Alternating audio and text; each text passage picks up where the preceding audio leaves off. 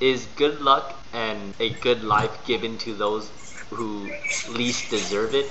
Do you feel like good luck and a good life, a healthy life, is given to those who least deserve it? Stephen Hawking, he could change the world, but now he's riddled with this disease.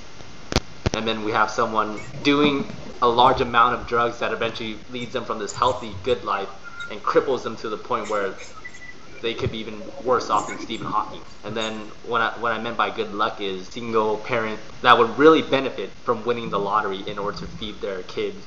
But now we have a millionaire that just decided, oh, I'm just gonna put in five dollars, and now they've won a million dollars. Do people always get the sh- do the people who deserve who don't deserve it always get the Are, short end? are of the pe- stick? yes, are people on the short end of the stick getting their stick cut off even shorter, while the people with the long end of the stick, the good end of the stick, getting a better stick? Well, it's not always the case. I don't I don't think it's really governed by whether or not the person deserves it or not.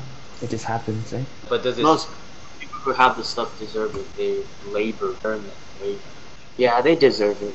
Most, rarely do people get an inheritance, right? It, it is part, a rare percentage. So the other people who get that money actually exchange labor, lifetime for that. Doesn't that make them deserving of what they get? Unless you're an asshole, then you don't deserve it. To some people's standards. But then again, if you were an asshole, you wouldn't be able to deserve that much anyway. But a good life doesn't aren't given out like that, like college acceptance. It's not a one-time thing. It's a continual thing that you have to build, reach that level. If you give up and you want to stop, then it doesn't. Please, like it starts degrading. It's not like an acceptance once you're in there. Yeah.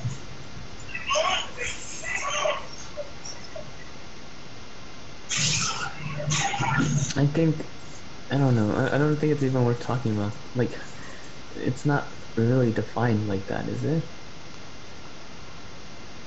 When has it ever been defined like this?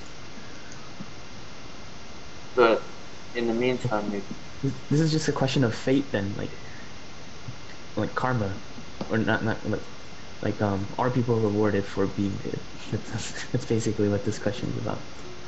And you can never determine someone's intention, whether they intend to fail or not go to school or not take the opportunity when offered. Of course, if you can see their intention, there are clear boundaries to whether the person deserves it, deserves the good thing or, or doesn't